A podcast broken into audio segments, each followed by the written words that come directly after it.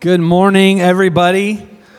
I want to open up today with two powerful, spiritual, deeply meaningful words. Go, Ducks. All right. Calm down, calm down, calm down. Uh, somebody said church is just a little bit better when the Ducks win, and I think it's true. And uh, when God's team wins, it's good. The kingdom of uh, God advancing. Husky fans got to win too, so it shows that God blesses the just and the unjust, causes it to rain on the righteous and the wicked. Praise the Lord. And uh, so good to be with you guys today. We're going to jump right in because we have a lot to cover today. I'm going to give a, this message has a disclaimer attached to it. It's not um, it's not dirty or anything, but uh, we're going to kind of go into the deep end of the theological pool, and we're going to get a little bit weird and talk about the spiritual world. And uh, and I think it could be a bit challenging and provocative, probably especially if you've grown up in church like I did, and have a very kind of two-dimensional view of the spiritual world and maybe how God is and how He interacts with our world and the spiritual and the natural interplay and all of that. Uh, but we're going to go right into the Scripture and see what the spiritual world looks like. We're in this series. Um, oh, so let me finish the disclaimer. So if you have any questions or I say something that you go, that doesn't seem clear or good or whatever, please uh, come talk to me after and uh, we'll, we'll look into the scriptures together because we're on a journey following Jesus together. Number one, I don't get everything right. Uh, Bethany knows this very well, better than anybody.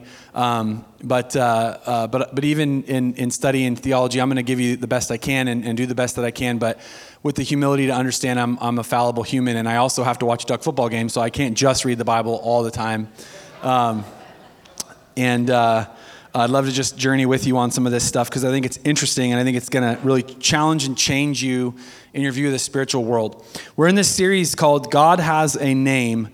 And this is important because the name of God is significant it's different than how we name our kids. You know, we've named our kids Evelyn, Jack, and Penelope, and uh, I'm proud of my kids. I love them, and their names are meaningful and significant, but we don't name children today really in the same way that names were given or, or utilized or seen in the ancient world, uh, specifically the ancient uh, Hebrew world or Near Eastern world where the Hebrew culture comes and, and Israel is there, and sort of the story of the Bible, the biblical world, if you will.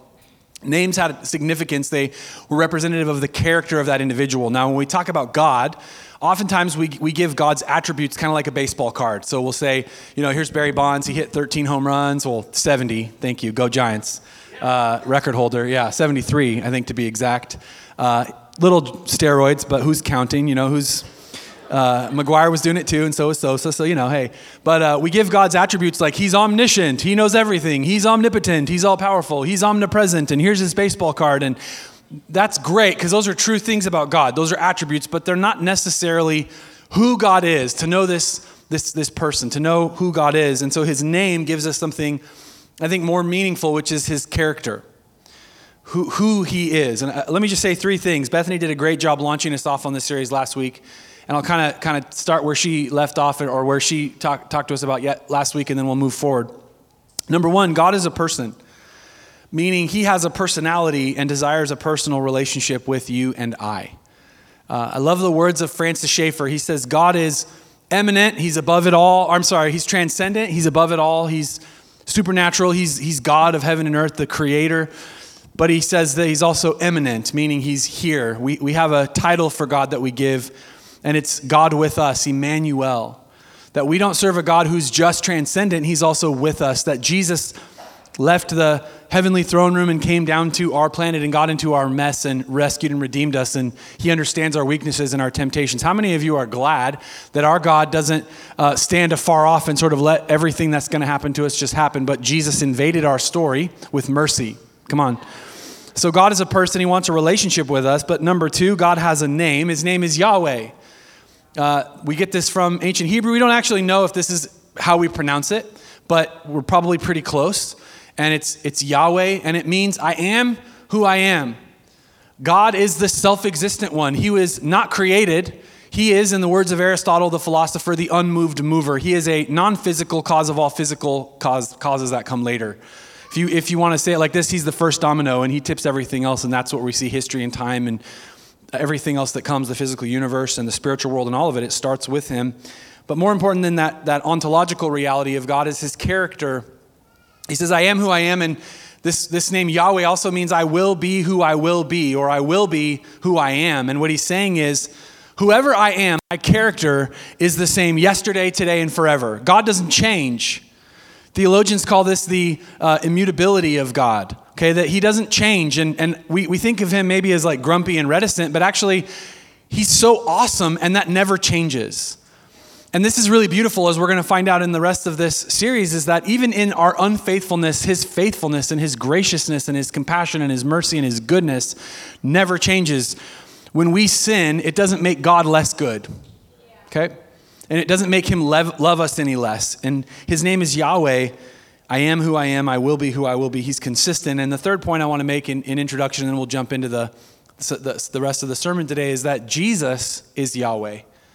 So we have this uh, incorrect idea sometimes because we wrestle with the mystery of the Trinity and like how can God the Father, God the Son, God the Spirit be one God and not three gods and and it gets confusing and you know I've studied the Bible for a long time. I have a degree in you know Christian apologetics and I'm still confused by the Trinity. So if you're confused by the Trinity, just join the club. Here's something that I want to give you permission as a Christian to embrace. It's this concept that it's okay for there to be mystery.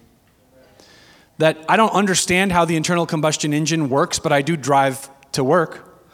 I don't know how jet engines work. In fact, I read a lot of books about if we lost, you know, our technology and like we wouldn't know. How many of you know how to build a jet engine? I know Luke Deese does, but other than that, I mean, anybody else? Greg Dasso maybe, but you know, I don't know. I don't know how to build a computer. I don't even know how to make the. I just know water comes out of my faucet. Come on, when I brush my teeth once a week, like a good, you know, Christian. Take my monthly shower, you know, and. Uh, I don't know how it works, but I, but I know that it works. And, and there, are, there are the mechanics of God that I don't fully understand. And I think that's actually probably how it's meant to be to some level, not because we just need to have blind faith or something, but because if you have the God who is the unmoved mover, the cause of all causes, then there isn't really a way to get behind him and get a mathematical equation around him because he's the genesis point of all of this, okay? So there is mystery in the Trinity, but what we see in the New Testament is not a new God that comes along. It's like I had the iPhone 4 and now I have the iPhone 12 and takes better pictures. And we had the old bloodthirsty, you know, God of the Old Testament who makes people. He wrote that weird book about Leviticus where there's like moldy houses and what the priests have to do and how they sacrifice things. And and this God who's like, do you know what I'm talking about? How many of you get intimidated by the Old Testament sometimes and you're like, I don't feel like I understand. Okay, and here comes Jesus and we're like, oh, awesome, this is God 2.0. No, no, no, no, no, no. Jesus is the same God that reveals himself to Moses on a mountaintop as Yahweh. And this is not something that the disciples were confused about. This is not something that early Christians were confused about or wrestling with. They, they knew that when Jesus said the things that he said, did the things that he did, and the symbolism of what he did, and even in giving his life on the cross and all of this was a, was referencing back and revealing himself as Yahweh okay? So as we talk about God's name we need to connect this back to Jesus and understand that the God of the Old Testament is not like the old and busted version and Jesus is the new hotness. This is the same God revealing himself progressively through human history okay? And Jesus is as the scripture says the fullness of the Godhead bodily. In other words God in human form giving us the clearest picture but really not better or improved. It's actually showing us who God has always been because Yahweh is I am who I am and I will be who I will be, and it's the same God, okay? So, for this series, our core passage is Exodus chapter 34, verses 6 and 7. And this is the most quoted verse in the Bible by the Bible. So, this is interesting because we don't necessarily, because I don't know about you, but I don't speak Hebrew. I don't read ancient Hebrew. Uh, I don't speak Greek or read ancient Greek. Um, I, I, I, am at a distance from the original biblical languages, as all of us that are speaking English or Spanish or whatever language, modern language, French, or even, even modern Hebrew or modern Greek. We, we, these are different languages. Um, and I don't want to demean like our translations of the Bible, but, but there are some nuances that can be lost in translation. And one of the nuances that gets lost in translation is that this reference in Exodus 34 is actually woven through the entire story of Scripture from cover to cover. And, and it's, it's woven in so much that when you study this out and you see the actual terminology in the original language, you realize, oh, it's there all through the whole story. And so all the biblical writers, under the inspiration of the Holy Spirit, are referencing this scripture. Let's read it together Exodus 34, verse 6. This is God revealing himself to Moses. Moses says, Show me your glory, God. I want to know who you are. And the Lord had told him his name is Yahweh, but now he begins to tell him what that means. And he says, The Lord, the Lord. Now, real quick, I know I'm slowing us down, but see where I put parentheses here? Yahweh, Yahweh.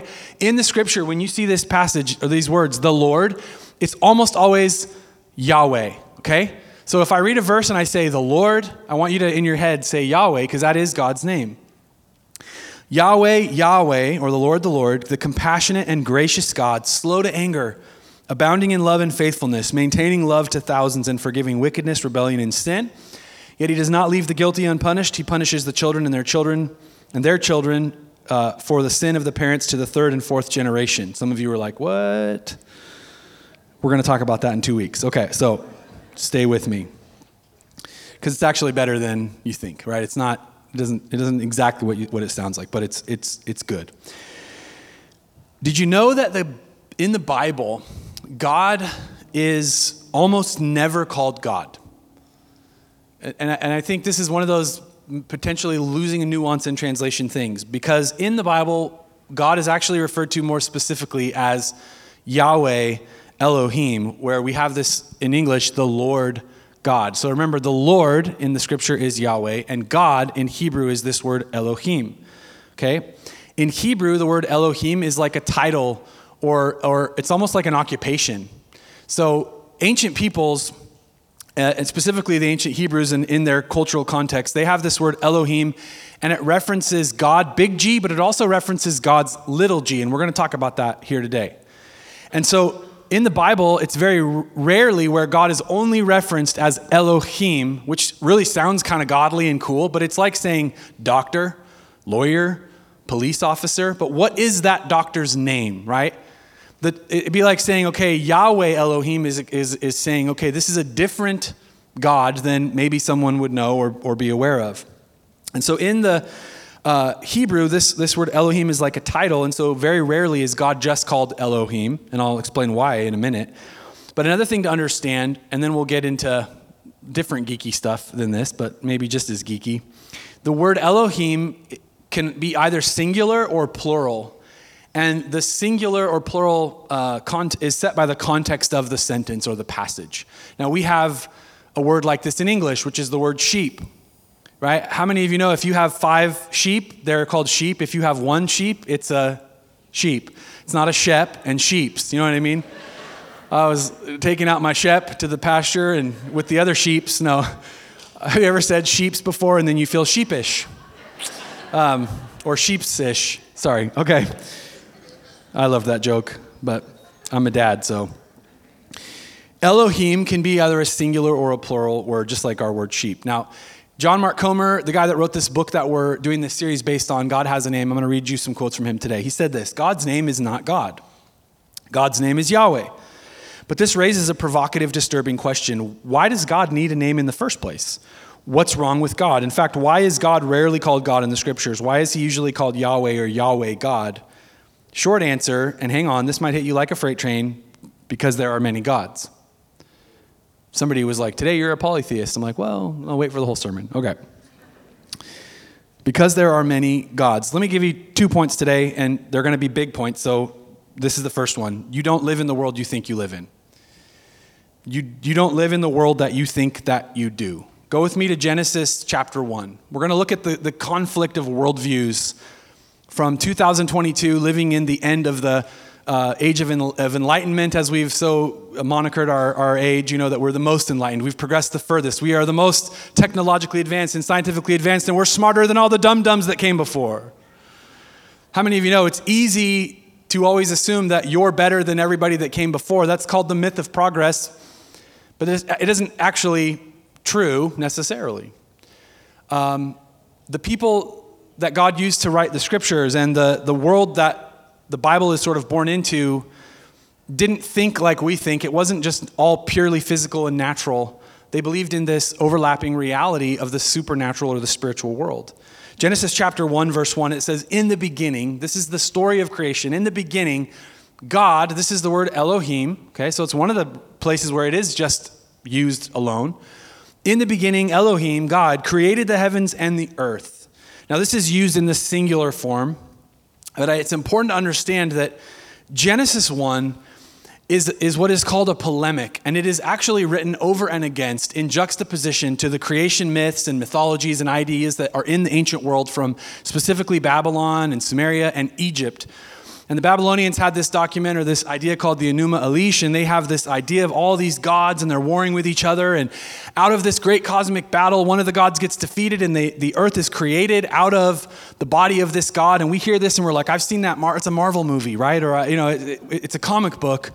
Well, this is what they believed. You know, they had this idea. And as the Holy Spirit is inspiring Moses, who is the, the author of Genesis, to write Genesis, he is actually writing what I would uh, dare to say is the greatest my dad can beat up your dad story that has ever existed. Because when you see the ancient mythologies and ideas, the Enuma Elish and the, the Egyptian uh, cosmology and of how, how they believe the world came to be, what Genesis actually is, is every time the Babylonians or Egyptians would make a point, Genesis comes along and is like, nope, my dad's better than your dad. And what Genesis does is it says there aren't a bunch of gods that are really powerful, and one of them won and kind of became the king of the gods. There actually was always one true, supreme Elohim and this is a mind shattering thing. Like, if you were an ancient person living thousands of years ago, number one, you were going to die soon because everybody lived very short. You know, you didn't have aspirin and stuff. Oh man, what a hard world. Um, you know, you brushed your teeth with like camel hair or something. I don't know. But, but you, you would hear this phrase in the beginning Elohim, one God, created everything.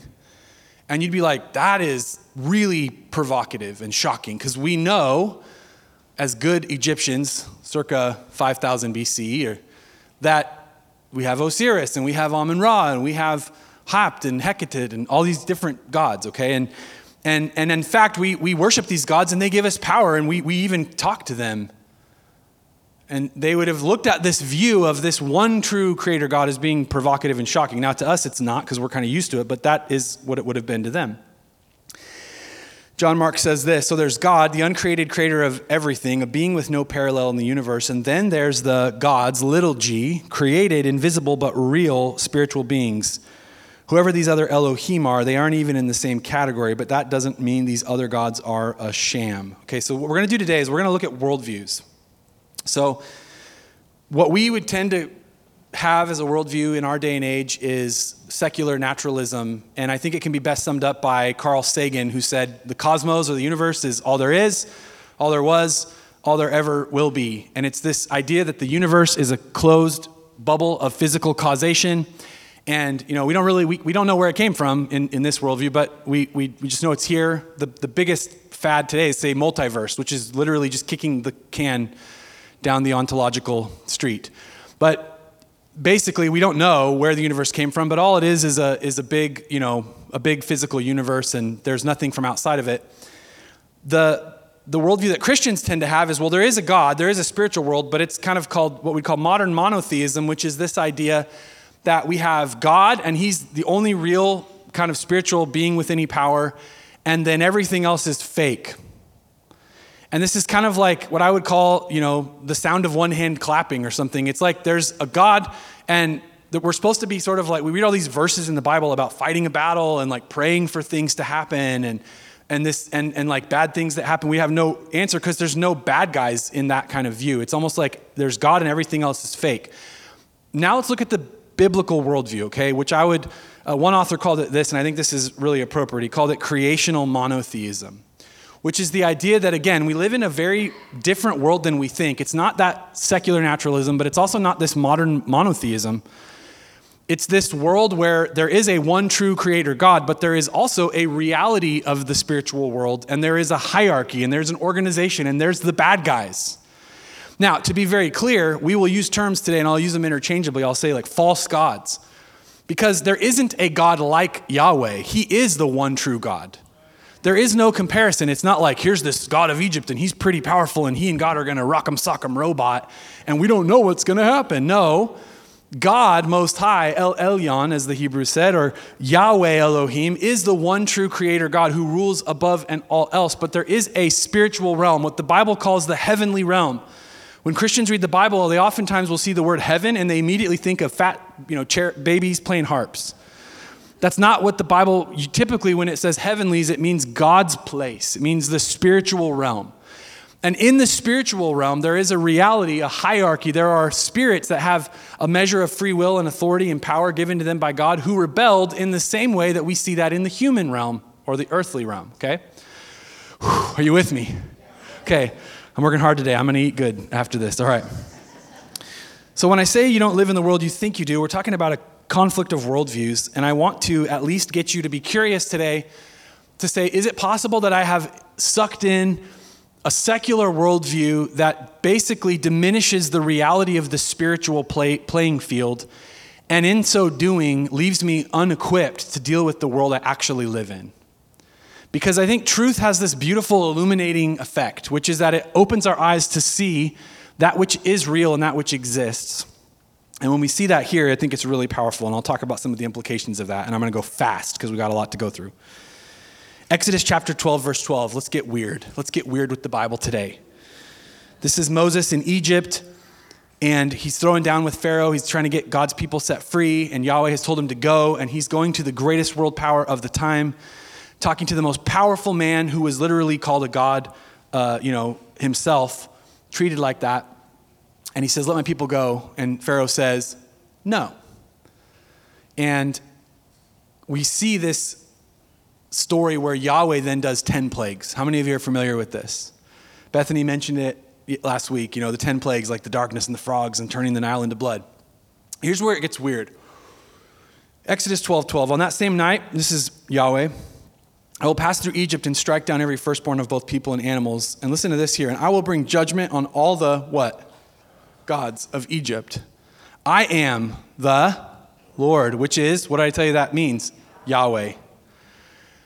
Why is God Himself saying, I'm dealing with another group?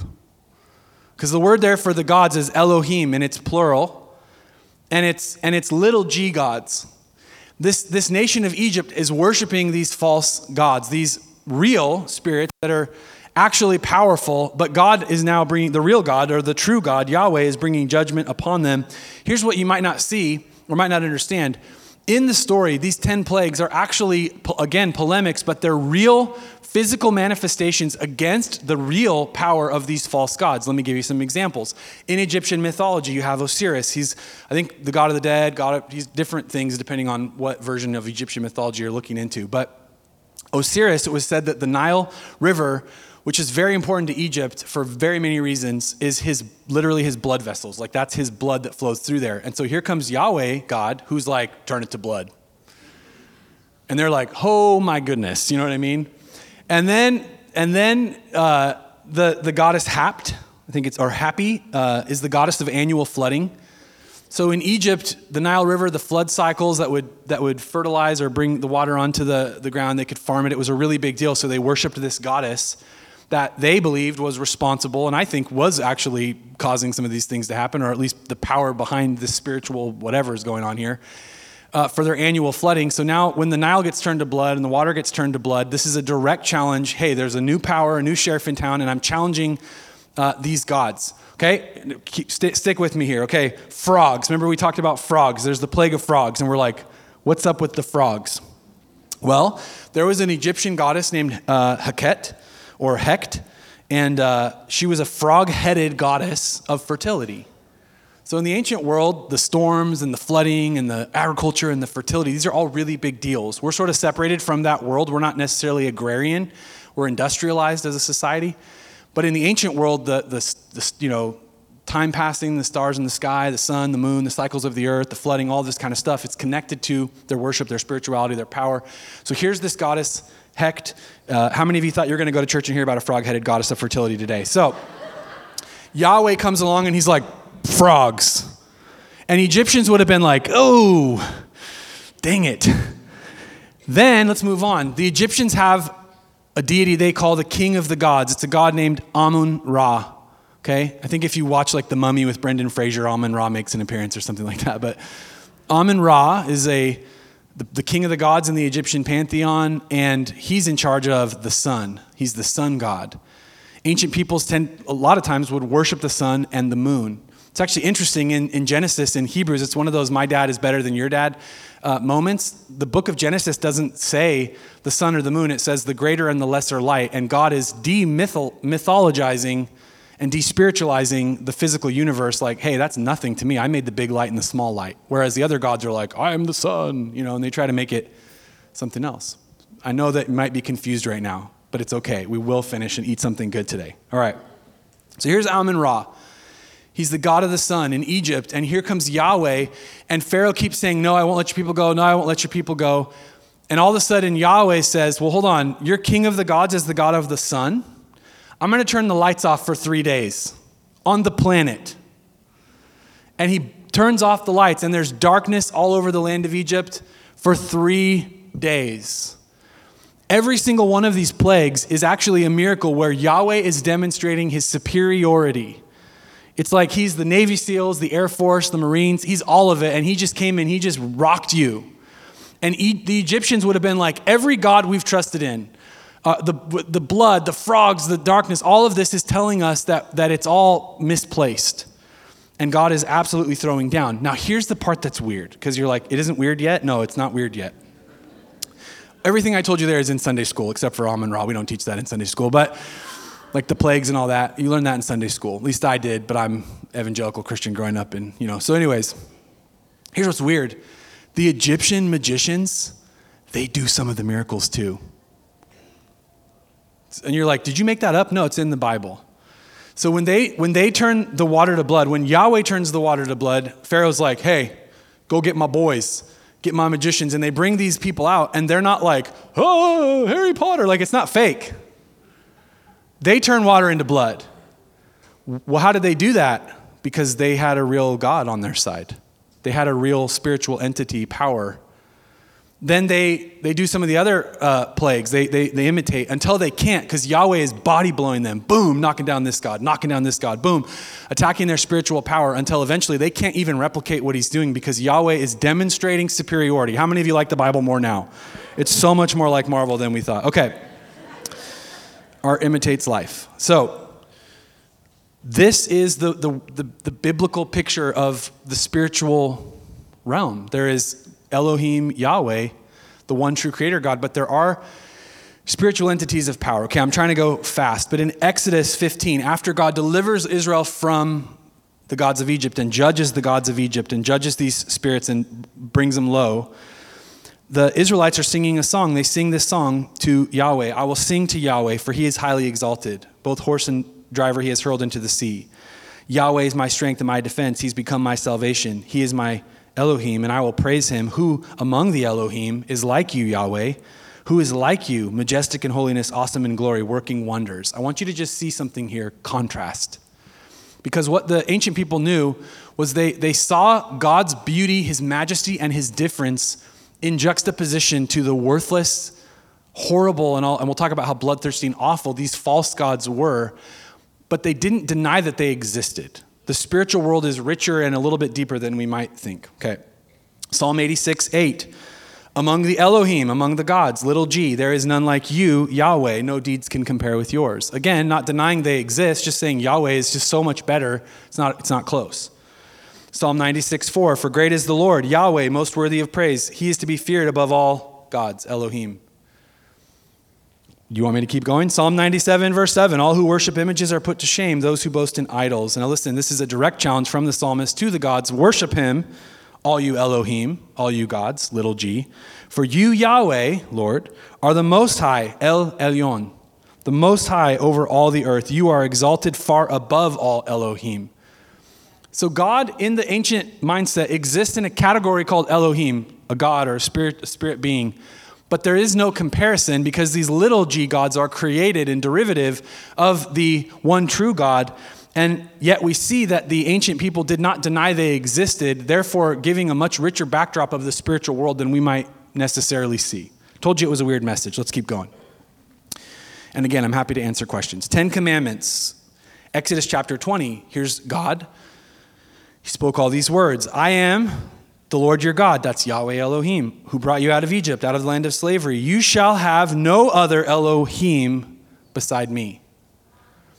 Because the, the, the actual drift of humanity in human history is to, we always will worship. And I'm gonna, I'm gonna bring this home to 2022 because you might be hearing me say, oh, that's all in the past. Like at some point, as John Mark Comer talks about in his book, at some point, all the false gods and demons in like the 1800s when we became enlightened, they all moved to Indonesia. They all moved to Asia, and that's where they all are now. And this doesn't exist anymore. And now we all know it's just time plus slime plus chance bone and blood and biology. No, I don't think so. God says, don't put any other Elohim before me. And then the second commandment is don't make an idol, don't make an image, do not make a connecting point to the false gods. Not only should you not have another God, uh, God is monogamous. He, he doesn't roll, he's not a swinger. He, he's not cool. He's not, he doesn't have an open marriage, right? You know what I'm saying? He, he's not into that. He, he is like, I want you to honor me and love me, and I'm, and I'm going to give myself to you, and that's it. And this is the whole story of the Old Testament is God like always being faithful, and Israel is depicted as this unfaithful wife, just cheating on God all the time, all the time, and yet he continues to be faithful, redemptive, and loving and merciful. But what the point I'm trying to make here, though, is that even in the commands and everything, we see this real spiritual world. Okay, I'm going to try to wrap this up on this part here. These Elohim, these false gods or little gods, little g, these spiritual entities or powers, we could call them demons, and people will say demons, but I think there's a difference there. And I think biblically it's important that we get the verbiage right and the terminology right because otherwise we sort of miss the depth and dimensionality of this. But these, these entities throughout Scripture are always depicted as, as having some measure of authority. So, for example, in the Bible, there's a really weird story in um, 1 Kings chapter 3. There's a king named Mesha of Moab, and David's armies, and, and uh, or not David's armies, but uh, allied forces of Judah and Israel and Edom have surrounded the capital city of Moab. And the Moabites worshiped this false god named Chemosh. Now, if you study this out historically, what you'll always see with these false gods, almost always, is they always sacrifice children to them. Just put that in the back of your brain for one second. They're always wanting you to sacrifice children, your son, your daughter, whatever. And, uh, and that's how they get worship. And so Mesha is on the wall and he realizes I'm going to lose this battle. And so he gets his firstborn son, the crown prince, he brings him up in sight of everybody and he sacrifices him to Chemosh. And the Bible, like, tantalizes us with no detail. It says, and a great indignation broke out against Israel and they withdrew from the wall. And we're like, what happened? You know what I mean? We don't know. But we do know historically that the kingdom of Moab survives for 200 years. So there's something there. There's like some power, some weird thing. And these, these, these entities, these Elohim, are like connected to places. In Daniel chapter 10, if you want to get real weird, Daniel 10, here's Daniel. He's a Jew, he's in exile in Persia. And he's there for, I think, 70 or 80 years. And, and he's, he's a man of prayer. He's devout. And he's praying for three weeks for this, at this one point, and, and he's not getting an answer. And then after three weeks of prayer, this angelic messenger uh, a lot of the tradition says it's Gabriel, the archangel, shows up and says, Daniel, you are precious to the Lord. Uh, but I, and I was coming to you to give you his message, but I was withstood by the prince of Persia for 21 days. Now, Bethany and I talk about this all the time. I'm like, what can stop an archangel for three weeks? Do you know what I mean?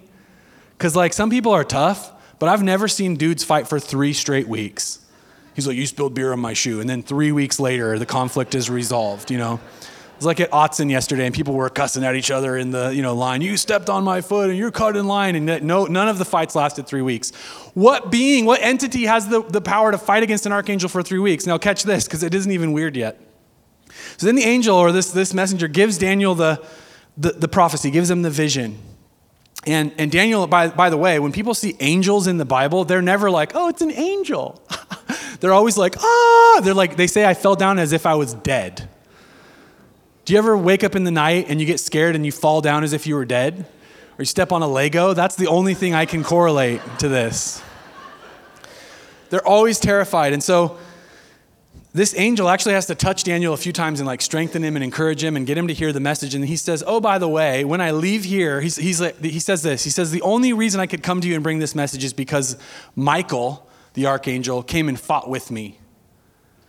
So, two archangels have to take on this unknown entity, the Prince of Persia. Okay. Now, some scholars are like, the Prince of Persia is Cambyses. He's a ruler of the da da da province. No, no, no, no, no, no, no, no, no. I've never met a human that could fight an archangel for three weeks. This is something different. And the whole context of the passage and everything. So that's a ridiculous interpretation. That's just borrowing from naturalism. It's just taking a modern worldview and, and superimposing it on the scripture. Then he says, and when I leave here, I have to go fight the Prince of Greece. What? And the Prince of Egypt's like, you know, I got next, you know, I mean, what is happening? What is happening? Let's go to the New Testament. Ephesians chapter 6, Paul. He just gets finished talking about why you need to put on the armor of God. Why do you need to wear armor if there's no fight? what do you need to be afraid of? Why do you put on the armor of God, put on the breastplate of truth to, to withstand the fiery darts of the enemy? Well, like what enemy? Right? And he says this For our struggle is not against flesh and blood. This is a huge thing to remember. Like, we don't fight, it's not the Democrats, the Republicans, that, those neighbors. Our struggle is not against flesh and blood, but against the rulers, against the authorities, against the powers of this dark world, and against the spiritual forces of evil in the heavenly realms. Paul is describing a hierarchy, an organizational chart, right, of this, the evil spiritual realm. And that might be hard to chew on for us because, I mean, even for me, I was even studying this out, and I haven't studied it out just this week. I mean, for years, years ago, when I kind of started studying some of this out, I'm like, Am I like believing in a bunch of false gods? And no, because you're not putting rival gods up against our God. What we're saying is there is a there are spiritual forces, and if you want to call them demons, fine. That's that's fine. But there are there are powerful demons that rule over regions and areas. There are there are these spiritual forces of darkness, and there's this battle going on in the supernatural world. Let me wrap all this part up. The biblical authors agree there is one true creator God. So if you're hearing me say there's a bunch of gods, that's not what I'm saying. There is one true God, Yahweh. He is God, okay? He's the creator God. But there are God's little g, or powerful demons, if you are too uncomfortable to read the Bible and take it for what it says. Um, that was a little sarcastic, I'm sorry. second service. Uh, I get more fleshly in second service. All right. That's why there's more people here, right? Is it more entertainment? Uh, one true creator God but there is also a multiplicity of created little g gods, created spiritual beings with measure of power and authority. They possess a measure of free will and autonomy to either obey and uphold the goodness and the goodwill and the agenda of Yahweh, the, the creator God, or rebel and do evil. If you're like, I need to read more about this, look at Psalm 82. It's a passage that describes the divine council. You, Yahweh, sit in the divine assembly and you judge the gods little g. In Psalm 82, Yahweh actually tells these other entities, these gods, who I think he created to rule in conjunction the spiritual with the physical world. He says, You have done oppression, you've done injustice, you've done everything wrong, so I'm going to judge you and you're going to die like men. It's hardcore. If you thought Marvel was cool, this is better. But Psalm 82, and then Genesis chapter 6, another one of those passages that people are like, I don't know what that means, but it describes a rebellion of these entities, these Elohim that fall from heaven, that, that leave their, uh, the Bible says they left their divine estate. They left their purpose. Somebody was asking me after first service, they said, Do you think like angels, like the good angels, do they, do they like accept human sacrifice? And I was like, No, because they're serving Yahweh. They're not doing the things that these fallen uh, evil entities are doing. So what do we take away from this? Uh, there is an invisible world all around us, the spiritual world, and it's just as real as the physical world, and it's not necessarily as simple and just lame and boring as we think. And the Bible actually gives us a window into this to understand it. Now, what are the implications of this? Because I don't want to just leave you with that. Okay, the implications of this number one, this has radical implications for how we think about the gospel. Because we live in a, a city where you ask people, well, are you, you know, how, what do you worship, whatever, they'll say, oh, I'm spiritual. Do you know the right question to ask after that? What spirit? What do you mean, what spirit? Uh, yeah, you said you're spiritual. What spirit do you have a relationship with? What spirit do you sacrifice to? What spirit do you worship? What spirit do you connect to? Uh, I'm a duck fan. Like, okay, so you're not a spiritualist. You're not spiritual. You're a materialist. It's not to be aggressive, but it's like Christians, our job is to make disciples. So there has to be a making process, and sometimes there has to be an unmaking process before you can make something, right? Um, huge implications for the gospel uh, because worldviews do not all lead to the same place. So this idea that, like, oh, they all lead to the same place. No, they don't. They have irreconcilable differences, worldviews and, and, and spirituality. Number two, it has huge implications, this mindset for how we think about evil. Um, the thing that, that the, the problem of evil, like how could a loving God allow this to happen, is an obstacle to faith in Jesus for millions of people. And there are some good philosophical answers to this. I can help give those to you, theodicies and arguments, but it's actually shocking. Um, listen to what Greg Boyd says. When one possesses a vital awareness that in between God and humanity there exists a vast society of spiritual beings who are quite like humans in possessing intelligence and free will, there is simply no difficulty in reconciling the reality of evil with the goodness of the supreme God. It virtually sidesteps the problem of evil. The biblical writers and people in biblical times didn't wrestle philosophically with evil, they wrestled with evil because they understood they were in a battle, and because you're in a war zone, bad things happen because the other side is fighting against you. Soldiers are not on a battlefield in Afghanistan or Iraq or Vietnam. They're not laying there going, I don't understand how this could happen to me. There is no question about the mechanical nature of warfare. We are here, we are attacking, they are fighting back. And because we're in a battle, bad things happen. Our world, if it's not just this material world, and if we don't have a very limited to you know, primitive kind of view of of God in the spiritual realm, if we recognize we occupy a battlefield and there is a cosmic war between God and his forces and the forces of evil, which ultimately will be defeated, and we're defeated at the cross in Christ. I mean, I can't tell you the whole story today, but I want to. But if you understand that we are in a battle, which is why Paul gives us this language like, put on your armor. This is why Jesus in the Lord's Prayer says, deliver us from evil. What evil? Ambiguous evil? No, real evil. You see, we don't necessarily go and worship idols, but we all have a phone, you know, that we can access information and, and use to, to worship. And we have totems and, and portals into the spiritual world. And when we begin to realize that our world is not just physical, it's spiritual, and we begin to make those connected dots, we realize, oh, I'm, I'm at war. Like all the bad stuff happening, I don't need to fight against the other political party. I need to get on my knees and pray like there is a God and he's inviting me to participate in the goodness and the expansion of his reign and rule on this planet, which is war torn. And that other people aren't my enemy, that our mission is to redeem and reconcile them to God. And so this changes our spirituality. I mean, as I've been going through this book the last few weeks, my prayer life has gone up a couple notches. I told Bethany, I'm praying like when I pray, maybe something's going to happen. You know why? Because I believe it is. Because I believe that as I pray in accordance with the will of God and I'm praying in His kingdom and His will be done, that there is actual, real spiritual battling and power and things happening. Okay, so I'm, I'm going fast, but hopefully you get it. I want to end with this, and I did not leave myself nearly enough time, but I'll, I'm going to give you the, the bullet points. Number one was we don't live in the world that we think we do. Number two is this God is better than we think He is. So, against that backdrop of all these false gods and, and, and this spiritual world and people being enslaved, I mean, we miss this in the scripture, but like people chose to follow these false gods and God actually let them. That's what the story of the Tower of Babel is about is Yahweh is dispossessing the nations and in Pentecost in Acts chapter 2 he brings the nations back.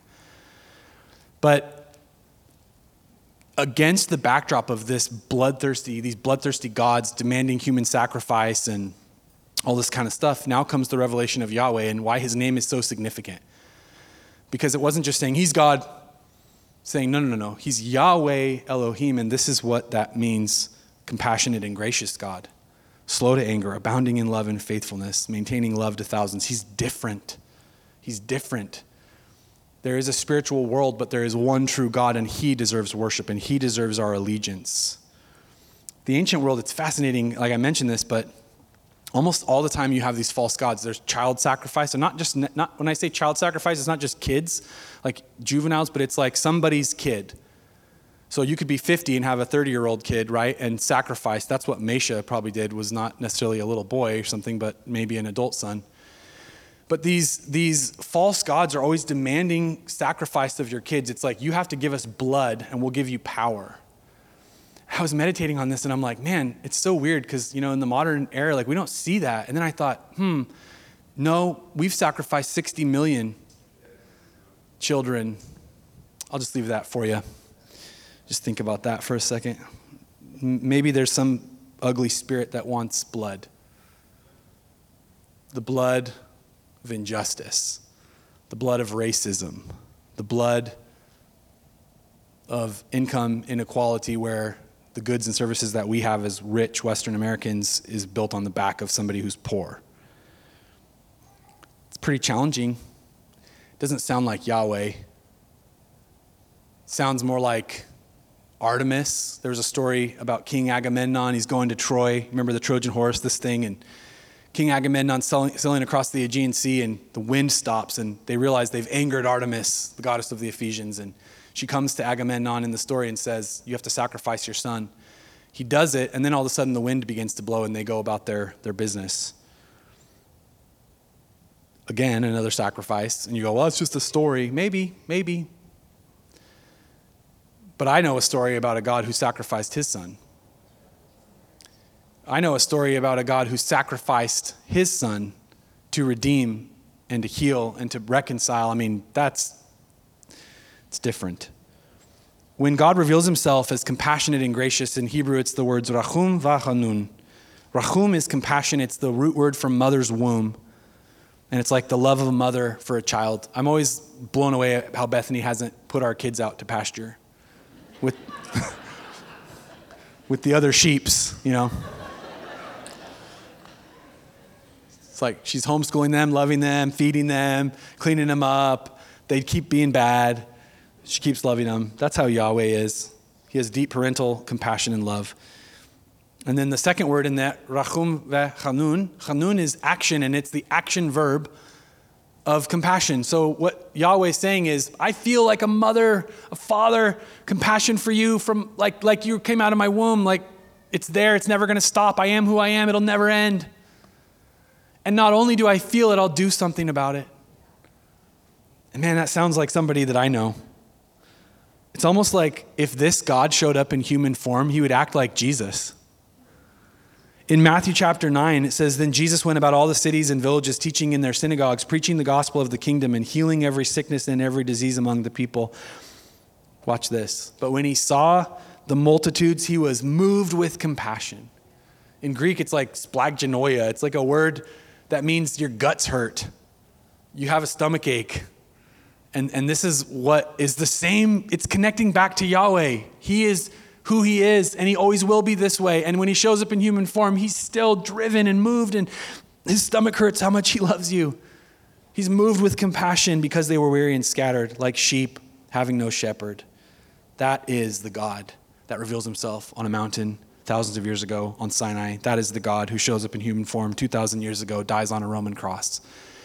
And that is the God that stands above all the other spiritual, powerful entities that wish you ill and evil. And you're living in this rich, dynamic spiritual battle. Maybe many of you need prayer because you're scared now. Don't be scared.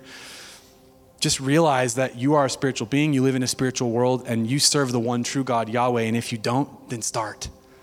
And how do you do that? You give your life to Jesus Christ. And we, we pray a prayer, we say, Jesus, would you save me from my sins? Would you be my Lord and Savior? That doesn't just mean like clean my sin and then everything's better. It means you're joining a new team. In baptism, when you go into the waters of baptism and you're baptized, what you're saying to the forces of darkness is, you used to play for them, but now he plays for us. And now you can't put your hand on them. You can't come at them. Their soul is safe in the hands of Yahweh. This morning, I want to invite you to put your faith and trust in Jesus. Would you bow your head and close your eyes? Right now, if you're here, I know that it's kind of a quick thing, but if you're here today and you say, I want to put my faith in Christ, I, I want to be Yahweh's child, I want to be a Christian, I want to know this love of this God. It's different than the false gods of our world that pull me into addiction and oppression and sin and hurting other people, hurting myself. If you want to know the one true God, I invite you to put your faith and trust in Jesus Christ today. And I'm just going to ask that you pray this prayer with me, and then we'll give you another step. Repeat after me. Let's all pray it together. Dear Jesus, I put my faith and trust in you and in you alone. I give you my life and I receive you as my Lord and my Savior. Thank you for saving me. In Jesus' name, amen.